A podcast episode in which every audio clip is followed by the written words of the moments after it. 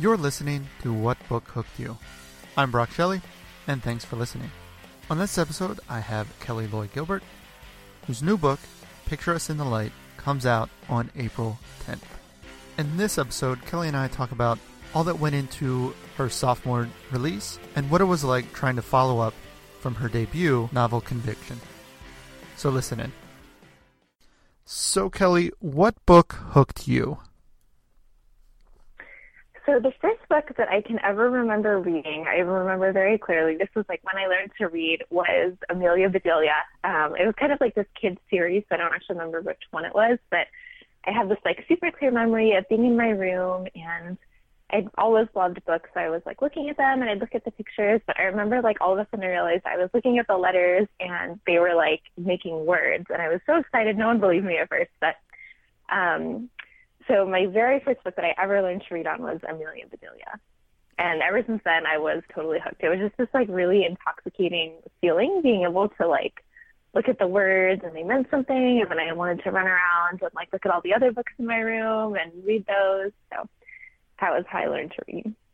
So you were a big reader growing up. Were you one that you just were lucky enough to have a lot of books in the house, and did you go to the library a lot? What was the book situation growing up? Yeah, we loved the library. Um, my mom would get one of those big, I don't know what they're technically for, maybe like a milk crate or something. It's like the two by one and a half, the big, big crates where sure. you have to have like two people hold it. And we'd go to the library and we would be allowed to fill up the crate with as many books as we could carry. And then we'd all sort of like stagger out of the library holding it together. Um, and we went probably, I want to say at least every two or three weeks. Um, and I had also, I from the time I was very small, I was amassing my own collection of books at home. I loved book orders and scholastic um, book clubs. And um, yeah, so I was always surrounded by many, many books. So, as you was there, uh, as you got a little bit older, maybe kind of what we call middle grade now, were there books during that time that you were really remember enjoying that, that maybe they were important books around that time? Yeah, I remember um, one of the first kind of series that I got like obsessively into where I was like waiting for the next one to come out and I bought all of them was um, the Face on the Milk Cart series by Caroline B. Cooney. Um, are you familiar with those? I don't. I know she's still writing them, sort of, but it's been many, many years. Um, it's it was a story about a girl who she's like in her school cafeteria one day and she looks at down at her milk carton and there's this like missing kid photo and she realizes that's her on the photo and she's shocked because she you know lives with her parents all she knows she didn't realize she was missing. And um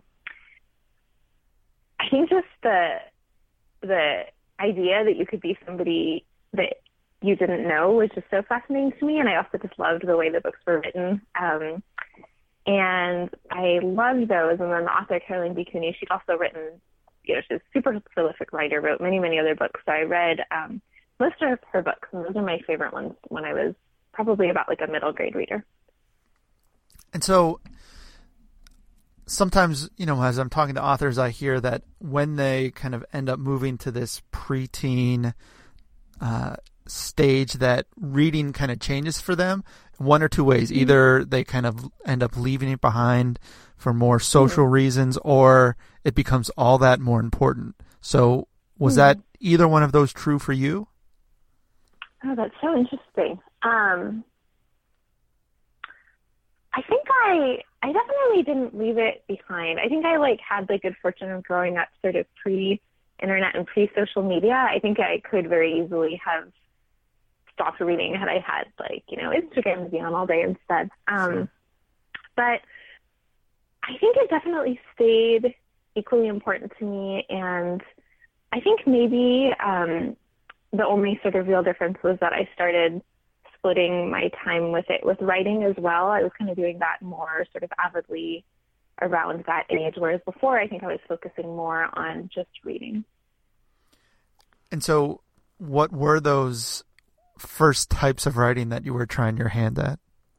Oh God, um, they were probably what you would imagine a sort of angsty twelve-year-old to be writing. Um, I I don't even remember. I think one was about a boy band. Um, one weirdly, I remember I was like strangely obsessed with the post Vietnam War era for whatever reason. And I remember there was one about these kids in this small town in like the 70s. Um, I don't even remember what the plot was, but um, yeah, I they were not anything that you will be seeing on shelves anytime soon. that is that is for sure. But it was something I really enjoyed, and I think it it felt all tied up to me, like the reading and the writing, just like they what they had in common. I think was being immersed in these other worlds, um, and that was something that was really important to me when I was in middle school.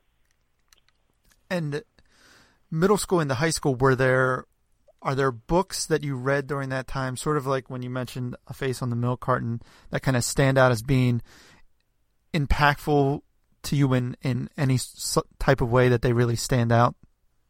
Mm-hmm.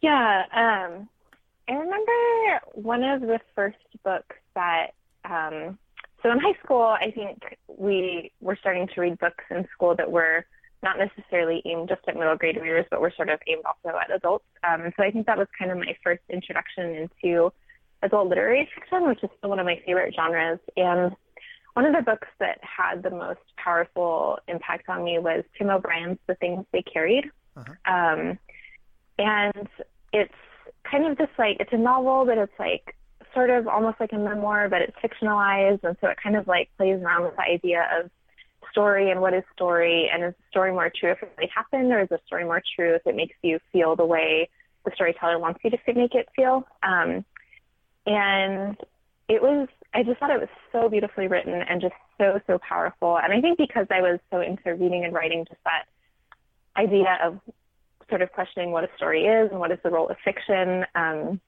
there's this part at the end where the the narrator talks about how stories can save us, um, and I think that was just really powerful to me. Um, and it also was it's a story about um, the Vietnam War, and it was you know something that I was totally you know removed from. I think it was just this glimpse into this sort of other world and these other lives.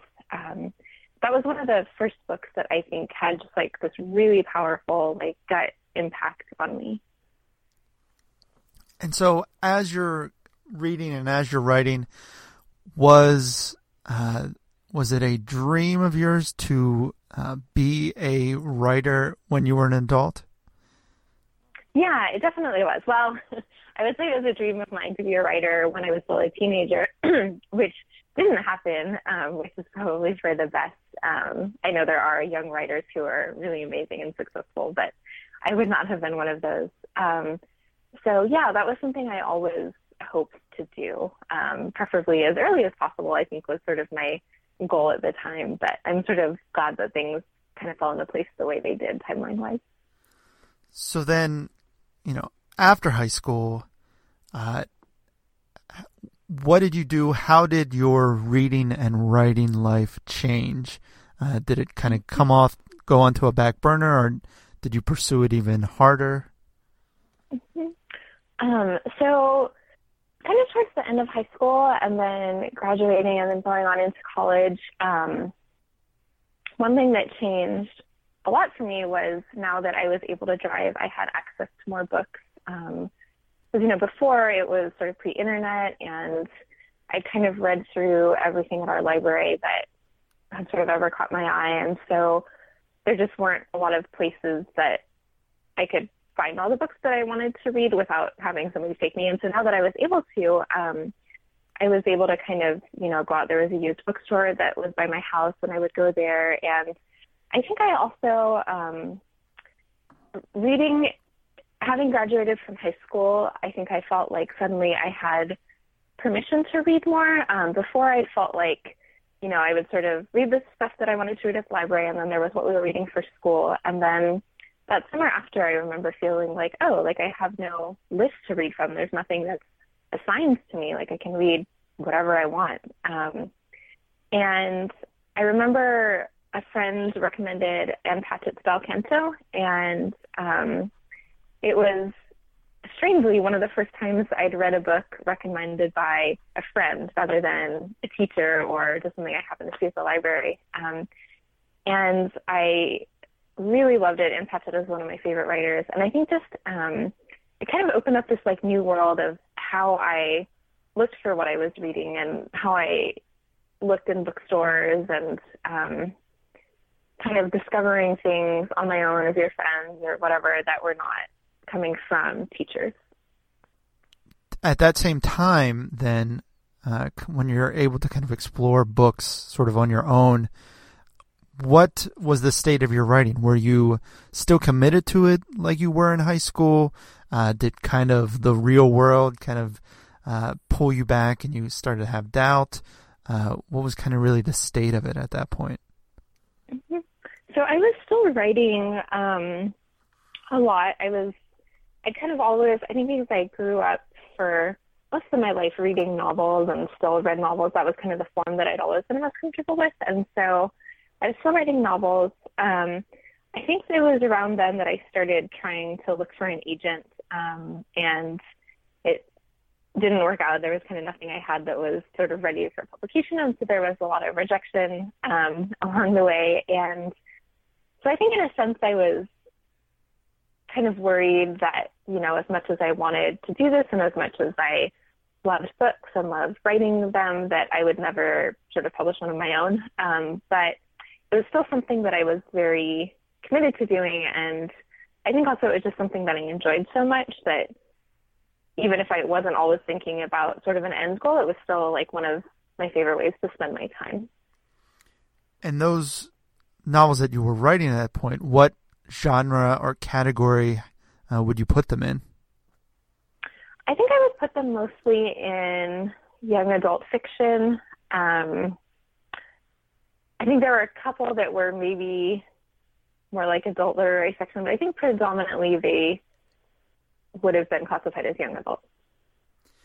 And was, did that just kind of happen naturally that they kind of fell into YA, or was there some sort of influence that you had that really kind of drew you to that type of storytelling? I think that even um, I think because maybe because I was, you know, a young adult myself, I was interested in that time of life.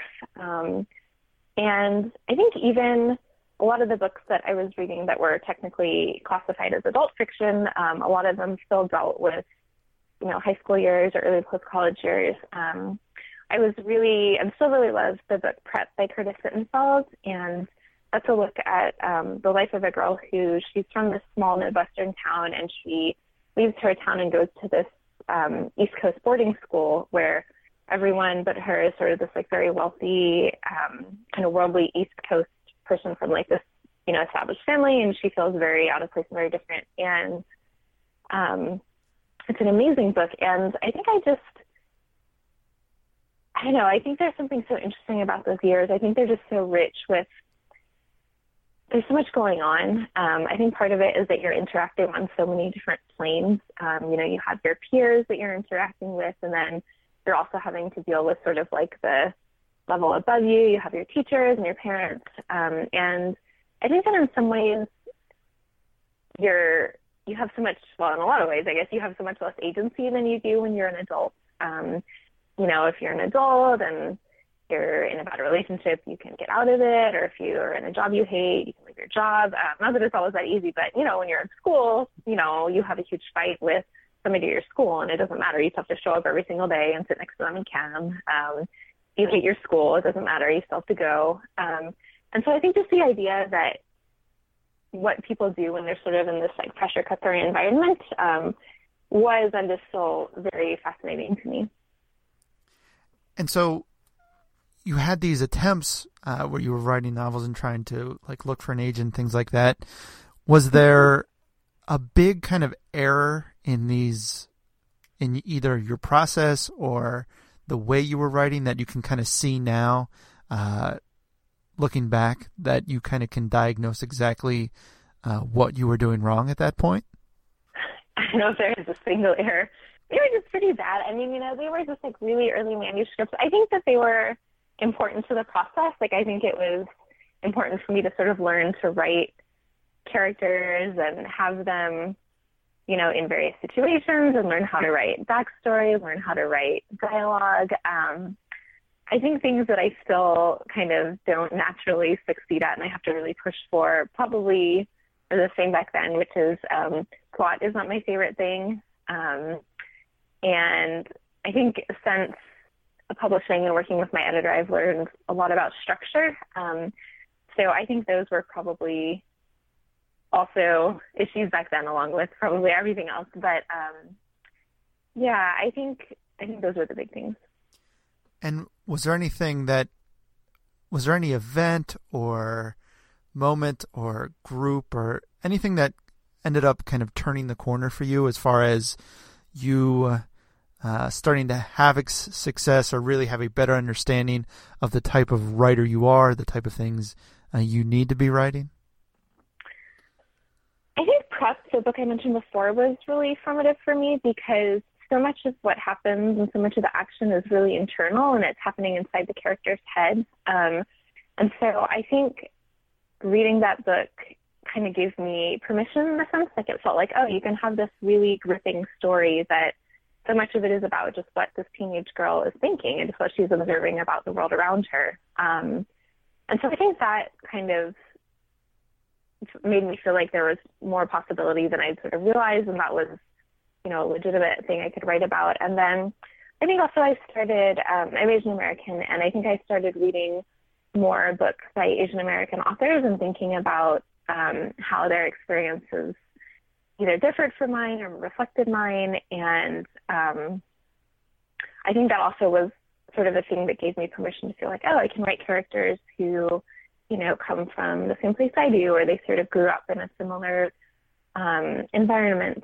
Um, and I remember I was I read a book called An Artist of the Floating World by Kazuo Ishiguro, um, and it's just beautiful, beautiful book. Um, it's my favorite of his, and I think it's it's the story about this artist um, and this family, and mostly it's a family drama. And what I remember so much about that book is he does so much with the silences in it, and there's so much tension and so much tension between the family members that so much of it goes unspoken and it gets papered over and they smile and they say the thing that you're supposed to say. Um, meanwhile, there's so much simmering below the surface. And that was really, really gripping for me. Um, and I thought it was such an interesting look at how people actually are in conflict. And I think before that, maybe I'd been trying to force a lot of sort of like really loud conflict onto the page. But I think, you know, thinking about reading that book and just thinking about the ways that people actually interact with each other and how things that are unsaid can be as interesting as the things that are said um, was also really a powerful reading experience for me. You kind of mentioned like the change or maybe the realization part of prep and part of the Artists of the Floating World. Um, mm-hmm. And then, you know, Conviction comes out and it gets a lot of attention and a lot of praise. Uh, how how did that feel after you know all these different attempts and this kind of journey of trying to figure out uh, how to write and and uh, to get something to catch with someone and not just someone but a lot of people uh, that they kind of resonated with. Yeah, I was definitely and, and remain definitely really thankful. Um, I think there are a lot of times when it's easy to get caught up in the like, oh, I have a deadline, or oh, I'm, you know, working on this book and it's such a pain. Um, and I always try to sort of stop and imagine telling my 16 year old self, like, hey, this is going to happen for you. Like, you're going to publish a book and it's going to be a real book on a bookshelf and people will read it. And um, I think it's still like, when I really think about it like that, it never fails to lose that kind of magic, um, which I hope always stays true. Um, I, I remember um, when my book, a little bit before my book came out, my dad had said something to me that was something like, you know, you're really lucky because a lot of people have dreams, but not everybody, you know, gets to see them happen. And that really resonated with me. And I, I definitely feel so grateful that, yeah, that I, I did get to see mine happen. And were you able to, uh, how do I want to say it? Were you able to kind of accept the praise and all of the wonderful things that were being said about you and about your writing and about the book. Uh, was that something that you were even able to kind of internalize and, and realize that you know you had earned this and that you were that you had achieved this dream? So after my book had come out, so usually before the book is actually out on shelves, your publisher will send you the finished copy. Um, and I remember I got the finished copy and it was so beautiful and they'd done such a great job. And I opened it and like I read a couple lines and I was like, oh God, this is terrible. Um, and I kind of knew then like, you know, it was set in stone and there was nothing I could do about it. And if I read it, I was just going to feel like so horrified that like it was going on into the world and I was just never going to be able to read it and feel like, oh, this this is a great book. I was always just going to read it and be like, oh my gosh, like I'm so embarrassed. So I sort of knew then, like, all right, I'm never going to read it again, um, which I haven't. And I think that's probably always going to be true for anything I ever sure. write. Once it's sort of like final, then it's it's dead to me. Um, so I think there's kind of a process for, and I think talking to other writer friends, I think a lot of us sort of do this where once it's kind of out in the world, you just sort of emotionally really distance yourself from whatever it is. And, you know, I still remember the characters and think about them, but I just sort of will never open it up to look at it again. Um, so I think that sort of helps in just that accepting that whatever you've written, it kind of is what it is, and it'll go into the world and do whatever it's going to do, and it's kind of out of your control at that point. Um, and I think sort of just moving on to the next thing really helps, and just to be focusing on writing whatever is next, uh, rather than sort of imagining people, especially I think for me, people I know reading it is like the most kind of horrifying right. part. Um, so I try mostly, I think, once the book is out to focus on the next thing. So then you have your follow up uh, coming out on April 10th, Picture Us in the Light. Mm-hmm. Uh, so let's mm-hmm. start talking about that. First, give me sort of uh, what the synopsis of the book is. Mm-hmm. Um, so the book is set in Cupertino, California, which is where I grew up. And so that was a really exciting aspect of it for me. And it's about um, a character named Danny Chang, who is a senior in high school and he's a very committed artist. And he's just been accepted to Rhode Island School of Design, which is like his lifelong dream. So he's really thrilled. Um, and his parents have been extremely supportive of him and they're thrilled. And it seems like everything is finally going right. Um, and then he starts to, he finds kind of this weird like stalkerish box in his dad's closet um, with this like really intense dossier on this wealthy Silicon Valley family. Um, and he starts to sort of uncover what it could mean, and he uncovers a secret that could um, threaten not only his future but his whole family's future. And so he's trying to figure out is there a way to salvage the situation, and also what is going on because his parents won't tell him. And meanwhile, he um, he is in love with his best friend Harry, um, and Harry is dating his other best friend Regina Chan, and they um, they're sort of coming off this tragedy that struck their group of friends the year before, and so he's trying to figure out whether he can say anything to Harry or whether it's something he just needs to keep quiet because their friend group has already been through so much, um, etc. And so then, what was uh, the initial idea that sort of started you on the journey of writing this book?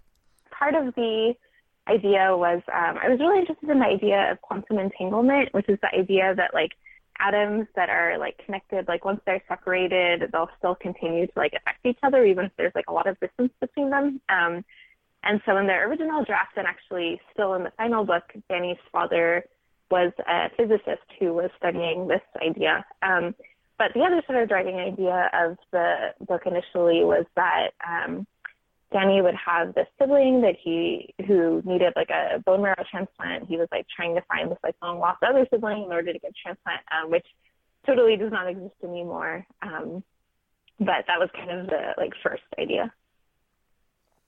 And so, what was this journey like writing this book? Uh, you know, from going from the first book, uh, Conviction, uh, to this one.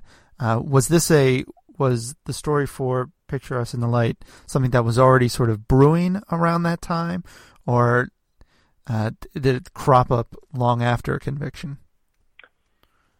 I think it started cropping up maybe just like within the couple of months after I'd like turned in my final final draft of conviction. Um, I remember I was driving in the car with um, my family, and it sort of came to me at the time, and then I kind of started playing around with it, and then it ended up changing a ton over the next couple of years. But um, I think I always feel most comfortable if I have something I'm actively working on, and so I think it right away after I'd finished, I was sort of my mind was already kind of roaming around thinking about what I could be doing next.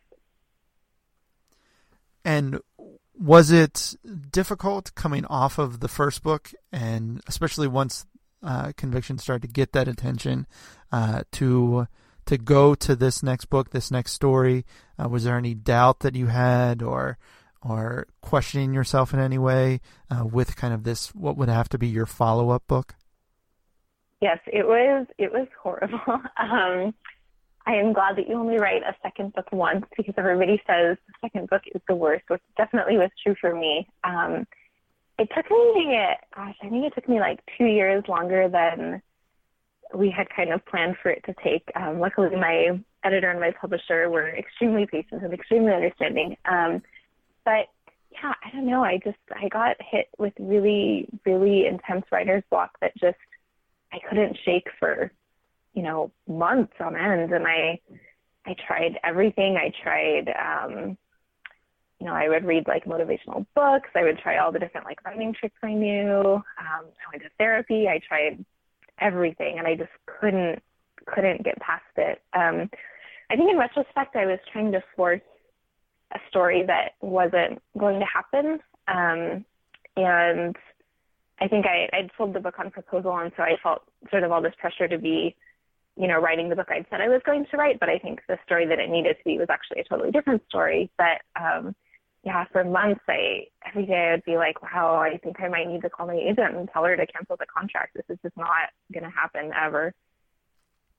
And so, was there a single breakthrough, or was it just realizing that it, you were trying to tell the wrong story? What kind of uh, got you over that writer's block?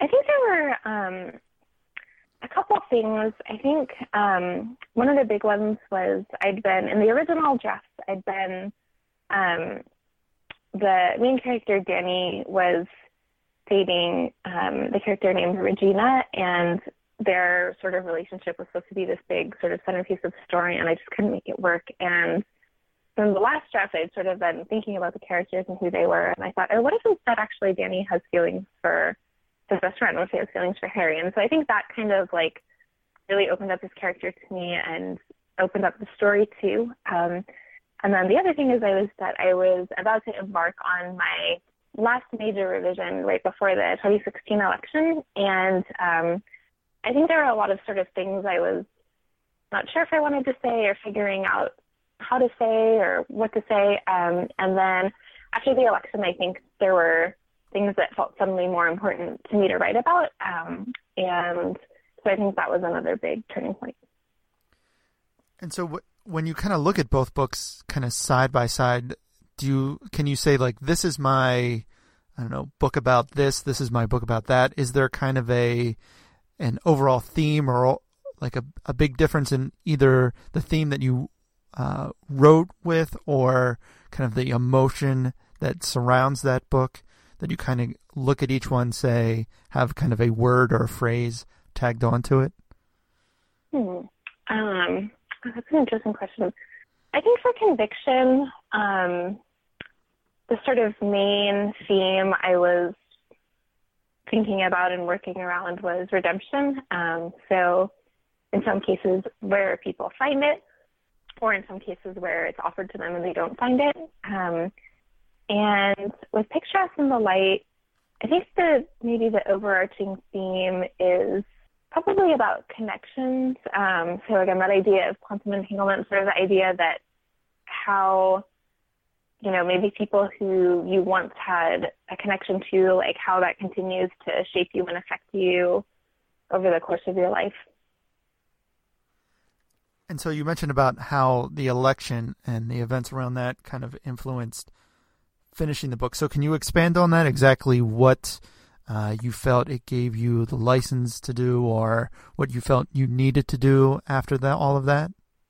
Um, so immigration is a big theme in, the story. Danny's parents are immigrants, and I think after the election, it just felt like a sort of different world and space um, for people whose families were, you know, not born here, or for people of color. Um, and I was interested, I think, in telling that story and exploring that more. Um, and I think it sort of made me think more about like my own place in America and what it means to be here as someone who's a person of color. Um, it's I think just because I grew up in the Silicon Valley and continue to live in California, it's something that I I, I had I think sort of an easier experience than I might have in other parts of the country, and so I think just sort of thinking through what that meant and what that looked like um, was something that was I think sort of more newly important to me after the election.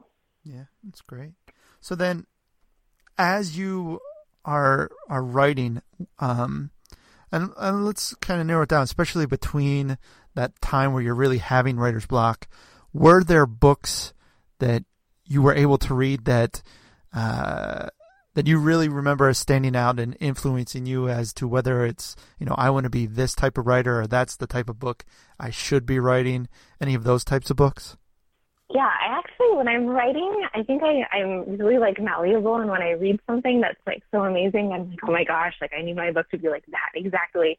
Um, so I try to have like at least a little distance, I think, in what I'm reading and what I'm writing. Um, but some books I remember reading during that time, I remember reading Station Eleven um, by Emily St. John Mandel, and I think it felt like sort of this like safe thing to read because it's like this like post-apocalyptic story, and it was very different from what I was writing, but it was just so beautiful. It was like stunningly beautiful. And one of the things that I remember so much about that book is um, so it's about like this plague that takes out, you know, a huge portion of the population, and then it's about the ways that the survivors kind of rebuild society. And I felt like she just did such an incredible job of observing just the world as it is. And there was this one um, sort of string of paragraphs where she talked about one of the characters was reflecting on like how amazing it used to be that you could do things like you could send a package through FedEx and you could like turn on the lights. And she was like breaking down all the processes that had to happen for those things to be possible. And I think I was just like, oh my gosh, it made me like see the world in like this whole new way. And just the the story itself it was kind of like this love letter to like the modern world and I just thought it was so beautiful that it made me like look at the world in a different way and I think um just the level and the generosity of detail and observation that she gave to the world and the way she sort of filtered everything through the lens of these characters who had lost things that were so meaningful to them that they didn't even realize at the time um, were important. That was something I really wanted to take away from that book, just in the ways that characters were noticing what was around them. Um, and another book I read during that time that I really loved was Ann Patchett's State of Wonder. Um, which is about a scientist who goes uh, sort of deep into this rainforest on assignment from this pharmaceutical company that she works for to figure out what's going on with um, this like compound that they're trying to turn into I forget some kind of medicine. Um, and um, I love Ann Patchett, and I thought the story was so gripping. She does she I think her her style is so beautiful, but she's also really a master at character and plot. Um, and I think just I felt like it was a really ambitious book and that it was she wrote about things that I think especially for women writers there's often this feeling that you're like not allowed to tell certain stories or like you're not an expert on things or what do you know about them and I just felt like she really um took a lot of risks in the story and so that was something that I also tried to take away from it. That's great. So as someone that, you know, in their younger days had these big dreams of being a writer uh, and was also a big reader. When you think of of your books, uh, you know, when you if you could hand "Picture Us in the Light" to a twelve year old, sixteen year old Kelly, uh, mm-hmm. do you think she would love that book? I think so. Um, that's such an interesting question. I think so. Yeah, I think I sort of probably over the course of my life have been interested probably in like the same themes for much of it. And so, yeah, I think so. I like to think so. That's good. Good. So, a few questions then as we wind down. The first one is What is your favorite movie that's based on a book? My favorite movie that's based on a book is A River Runs Through It, um, which it's based actually on sort of this like novella, but um, I loved the story. I thought it was so beautiful. And I thought they did a really good job with the movie, especially in terms of just capturing the feel of it. Mm-hmm. Um, and I think they read, there's, I think a lot of the narration, like the narrator just talking, made it into the movie. And it's just sort of this wistful, just heartbreakingly sad, but just really beautiful story. And I, I love the movie. I think it's always a, a good sign that the book was good when they end up using a lot of narration in the movie. Yes. yes. Uh, so next question is there a book or series that you're willing to admit that you've never read or were never able to finish?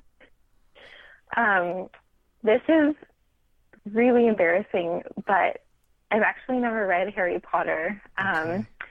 And I feel like it's such like a part of our culture that like, you know, I can sure. tell you my Harry Potter house. I can probably tell you the plot of a lot of them, but yeah, I've never, I never read them. And hopefully someday. You're not as it's not as rare as you think. I just think the really? Harry the Harry Potter fans are just very very enthusiastic, and so I think it make because I'm I've talked to a lot of writers that that they've never finished it. But really, I feel like we're this like underground society where like no one sure. will admit it to each other, but there are more of us, I guess, than than I realized. And I have an 11 and a 9 year old, so I I sort of had to okay. learn it, but yeah. otherwise, I don't think I would have either. Yeah, so I actually I have small kids, and when they're a little bit older, I'm hoping to read it aloud to them. So I think that'll be like my first time reading it. We'll read it together. Absolutely. And then final question: What is the last great book that you've read? The last great book that I read is um, coming out in May, and it's by David Arnold, and it was called The Strange Fascinations of Noah Hypnotik. Um, it totally blew my mind. I've been a fan of David for his first two books, but this one I feel like is on just a whole nother level. Um, it's about this boy who goes to sleep and he wakes up and there are like these little things in his life that are off. Um, he calls them his strange fascinations, and there are these like four obsessions that he's had, and everything in his life is just like a little bit different except for those things. Those things have stayed constant, and it's just it totally blew my mind. It was um, so brilliantly written, and I just thought it like landed it it stuck its landing perfectly at the end and it's so complicated and beautiful and I yeah, I can't recommend it enough. It was amazing. That's great. I think you're the second or third person that made that their answer to this question. So Oh yeah. I'm, I'm excited. So good. Yeah. Uh, great. Well, Kelly, Picture Us in the Light comes out on April 10th. Uh, and I wish you and the book all the best. Thanks so much. Thanks so much for having me. And that does it for another episode of What Book Hooked You. Special thanks to Kelly Loy Gilbert for joining me. Her book, Picture Us in the Light, comes out on April 10th. You can also check out her debut, Conviction, if you haven't already. And if you've enjoyed this podcast, please check out some of our other episodes. And if you feel so inclined, we'd appreciate if you rate and review. I'm Brock Shelley, and until next time, keep reading.